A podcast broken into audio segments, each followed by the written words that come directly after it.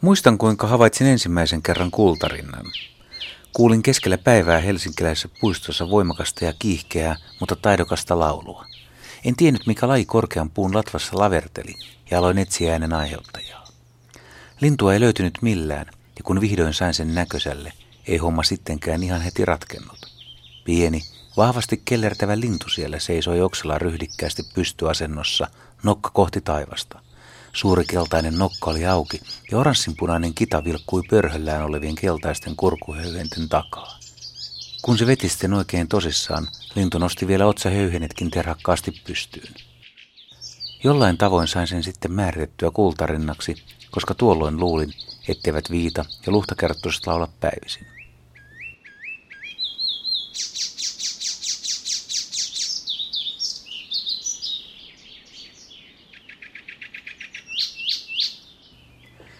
Jouduin myöhemmin vielä muutaman kerran etsimään tämän laulajataiturin, ennen kuin sen ääni tuli tutuksi. Kultarinan laulu on lavertelua, jossa kirehköt säristelyt, vihellykset ja matkinat toistuvat muutamaan kertaan. Rytmi on aina kiihkeä ja koko laulun sävy jollain tapaa pingottunut.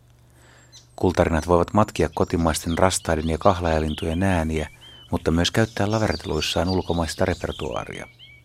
Jotkut yksilöt ovat ottaneet vaikutteita talvettimisalueeltaan Afrikasta – päivän tasajan eteläpuolelta. Laulutaidoltaan parhaat kultarinat vetävät melkein, huom, vain melkein, vertoja luhta ja viitakertosille. Etelä-Suomen asukkaat ovat tottuneet, että kultarinta on puhdas päivälaulaja, eli sen laulun rytmiä ilmeisesti säätelee riittävä valon määrä. En ole ainakaan koskaan kuullut kultarintojen olevan äänessä pimeässä, kuten viite- ja luhtakerttusten sekä monien muiden nöisten raksuttelijoiden. Mutta Suomen valoisessa kesässä olen kyllä kuullut kultarintojen säkeitä melkein heti puolen yön jälkeen. Tämä on tapahtunut Kuusamossa, missä laji on tuikin harvinainen vieras. Kultarinta on levinneisyydeltään eteläinen laji, ja etelän yöt ovat aina niin hämäriä, että kultarinat vaikenevat sydänyöllä, mutta Kuusamossa voi keskiyölläkin olla valoisaa.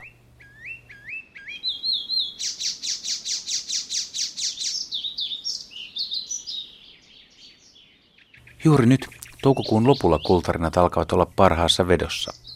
Muutulta saapuneet koiraat laulavat innoissaan, ja jos naarat suostuvat koiraiden keikistelyyn, alkaa pesenrakennus. Kultarinat punovat korsista pesämaljan, usein korkeahkolle lehtipuun oksanhankaan. Naaras pyöräyttää neljästä kuuteen munaa, joita se hautoo pari viikkoa.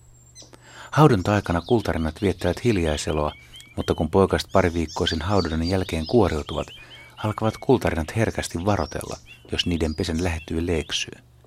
Varoitusääni on maiskuttava. Poikaset viettävät pesessä pari viikkoa ja tämän jälkeen emot hoivavat niitä pesimäpaikan lähestyllä vielä viikon kaksi. Sitten ei enää kauaa kulukkaan, kun ensimmäiset kultarinat alkavat suunnata jo takaisin etelään. Syysmuutto alkaa usein jo heinäkuun puolivälissä ja on voimakkaimmillaan heinä-elokuun vaihteessa.